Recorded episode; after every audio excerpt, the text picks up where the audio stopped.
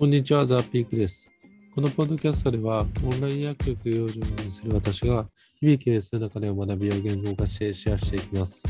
さて、本日は、えープロダクトを作るように組織を作るというテーマでお話しさせていただきます。えー私が注目しているのは、このホラークラシーという、えーアメリカの起業家であるロバートソンが提唱した、え組織の運営モデルになります。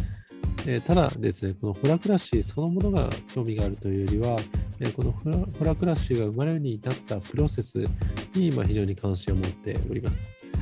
えーこのロバートソンというのは、もともとサラリーマンとして会社で勤務していたんですが、その会社勤務時代にですね、えー自分たちを持ち得る能力というのがなかなか活かせていないという課題感を感じて、えーその不満がですね、爆発して、えーであれば自分で会社を作って、えーそこで理想の組織を作ろうというところで、えー会社を立ち上げて、えーありとあらゆる組織形態というのを、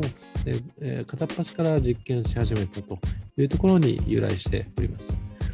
実際このアイデアのアイデアの出所としては、それこそアジャイル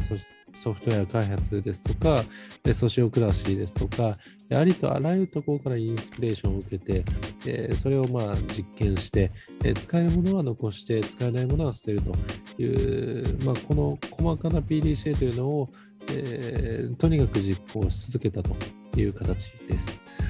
実際、えーこの1年から1年半の間に、えー給与制度を5回変えたりですとか、まあかなり、えー組織的な変更というのが加えられていたそうなんですが、えーなのでまあ当然そこで働いていたメンバーはあの非常にまあ苦痛といいますか、まあ大変な日々だったんですが、その結果ですね、えこういった試行錯誤の上、えーこのホラクラシーと呼ぶ、えー洗練された、まあ、一つの形の組織構造と、えーその仕事のやり方というのが、えまあ、最終的に導き出されたといったような形になっております。でここで伝えたいのが、組織というのは、まあ、一度作って、まあ、終わりではなくて、え本当にプロダクトと同じようにですね、え一定のそのミッションを持って、えそのミッションの名のもと、えいろんな試行錯誤をしていく。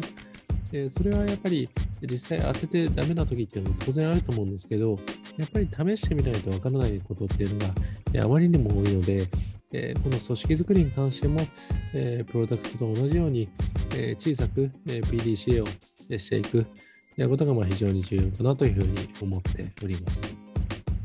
はい。ということで本日は、えプロダクトを作るように組織を作るというテーマでお話しさせていただきました。ではまた明日。